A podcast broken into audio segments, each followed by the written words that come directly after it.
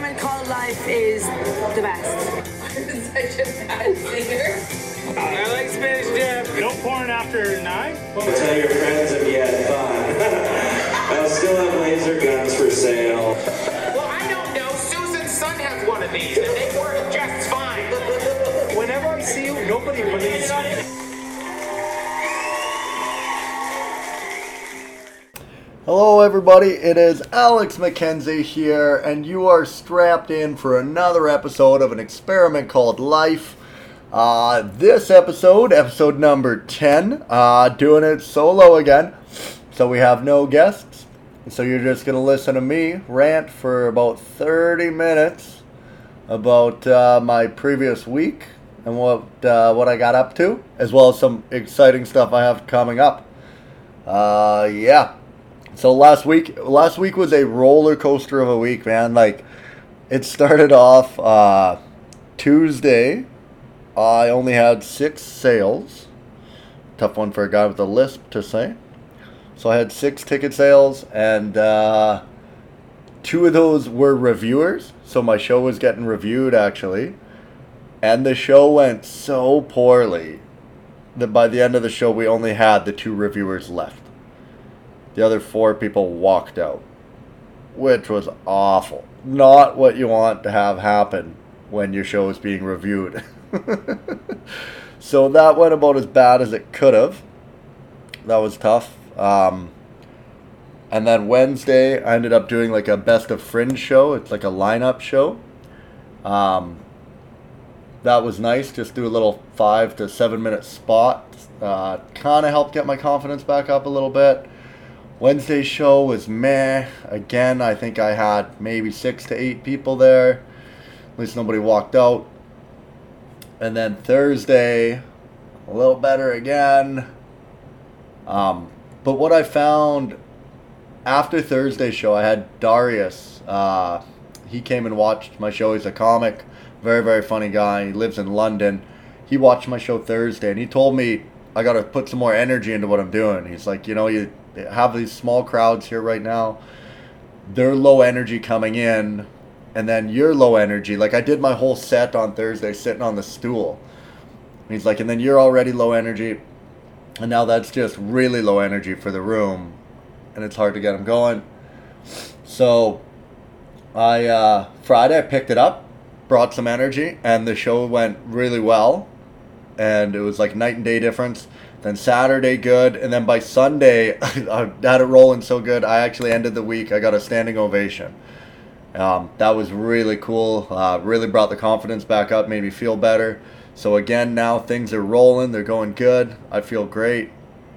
Um, yeah, man. It. Uh, I don't know. Anytime if I get too worked up about it, you just realize you're like, dude, look at like how cool this is. Like you're on the other side of the country country, the other side of the planet, all for the sake of telling jokes, which is pretty unbelievable, man. It, uh, I know I never thought I would even got to this point, so just got to keep hustling and grinding. Plus, any of those bad shows that you have, those are the ones you learn from. Like any show that goes good, you're just like, oh, I'll just do that again. Is where any show that goes bad, you're like, okay, definitely do not do that again. and what can I do different? So it like forces you to go home and look over your act and try work on it. Uh yeah, so I don't know, my confidence is back up. I'm feeling good. Uh, things are exciting. I've got it's Thursday now, so I've got what four more shows left. I finish on Sunday, and then I fly out of here on Tuesday. So Tuesday I catch a flight to Melbourne and then I just have a little layover in Melbourne, and then I fly to Tasmania, and where I'll be spending a couple weeks with Chris Franklin. Very, very funny comedian. He's uh, he's a beauty. He was actually here last weekend. I got to hang out with him. Always in good spirits when you're around Chris. Um, so yeah, I'm gonna be off for a little while there. I don't think I have any shows for about two weeks, and then I'm doing three shows in Tassie with Chris Franklin, and then as well as Lars Kellio and Ryan Short. So a couple of comedians from Canada are coming down, which will be good. as well as my parents are flying in actually March 18th. They're going to be here from March 18th, I think, until like March 28th for like 10 days. So we're going to be in Tasmania with them, as well as uh, a little bit of time in Melbourne. Um, and for those of you back home, Melbourne is Melbourne, but they don't like it when you call it Melbourne. You got to say Melbourne, which is super weird. They remove the vowels when it's uh, like Melbourne. They're like they don't say the vowels, but then a lot of Australians they call it Canada. They're like, well, what do you do in Canada? Now you're adding a vowel. You take them away from your own words. You add them to ours. Ridiculous. Now, even more exciting news is I will be spending uh, the rest of my trip with this lovely lady. So I met this girl. Her name is also Alex, but it's A L I X. Now, uh, we matched on Tinder when I was over in Perth, but she wouldn't give me the time of day. Like, I asked this lady to go for lunch like three times she never replied, never replied. And then uh, I was following her on Instagram, and then I made a couple funny comments on her story, which finally got her to break down, and she at least replied with a ha ha. And then I think, what did I get her with? Uh, like, just let me love you. uh, anyway, so I've now been talking to her for the last couple weeks here and we have been FaceTiming every day. And uh, yeah, now we've decided that she we're gonna meet. So on Tuesday when I fly to Melbourne, she's flying from Perth to Melbourne. Our first time ever meeting in person is gonna be at the Melbourne airport, and then we fly to Tasmania together, and. Uh, yeah, it's to be interesting to see how this goes. So, I'm to start a poll. It's to be vlogged. I will vlog my time with the beautiful Alex. Uh, wait till you guys see this girl. She is way too good looking for me. Don't tell her I said that. I want her to think that she's getting the good end of this deal. So, if she asks any of you about me, tell her that I'm a highly motivated self starter who works well with others. Um, anyway, we're meeting up there, and uh, yeah, I'm gonna put a poll out because I think I think it'll be funny. So you guys can vote on how long you think it's gonna last. So I think the four options I'm gonna go with is Alex sees me in the Melbourne airport, uh, turns around and flies home. That's option number one. Option number two is that Alex ends up leaving during some time while we're in Tasmania. So that's from March 3rd till March 25th. So that's about three weeks that we got to try last in Tasmania together. Uh, the third option is that Alex leaves sometime when we're in Melbourne. So, Melbourne, we're there March 25th until April 12th. So, that's another two week gap in there. And then the grand finale, option number four, is that Alex and I make it through the whole time, and then on April 12th, we go to Bali for a week from April 12th to 19th on a beautiful romantic vacation together. Uh, yeah, and we'll see. We'll see how it goes. We'll see which one we end up uh, making it for. I'm super excited. It. Uh, I find it pretty funny, man. It's crazy to have like these feelings, cause like you start talking to this person and you like I already have legitimate feelings for this girl that I've never even met in real life. And I felt like such a weirdo. But then I started thinking about it. Like you couldn't do that in the old days, right? Like before FaceTime and stuff, you couldn't have feelings for someone you never met. Right? Like basically in the olden days you had like a five kilometer radius around your house to pick a girl that you liked or a guy, to pick your partner.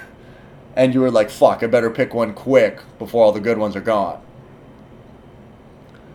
But now, you know, with Tinder and all the apps, like I've got like an online Costco sized warehouse full of people to pick through. But I started thinking too, I was like, dude, this is super weird. Like, you like this girl, you don't even know her, never even met her. And then I realized, you know what? I've never also met a lion. And I like lions, you know? So it's not that weird. And I was like, I feel like me meeting Alex in real life would be the same as me meeting a lion. Because uh, either one of them's going to rip my heart out. Heyo. So that is some exciting stuff we have to look forward to in the coming week. Is how long that will last. Oh, and conveniently, Alex gets to meet my parents. That's pretty wild, right? Oh, yeah, yeah. So much to think about. Uh, anyway, moving onward. Um, so that basically is my schedule coming up. I will be in Tassie. I've just got three shows while I'm there. Then I go to Melbourne to do the Melbourne International Comedy Festival, which will be a great time. And uh, yeah, something else I did this week. I went on a what what was going to be. It sounded like a walk. So one of the lovely ladies from the Griffins, which is the venue that I'm doing my show at, uh, got to talking to her, and I asked her, "What what are your hobbies? What do you like to do?"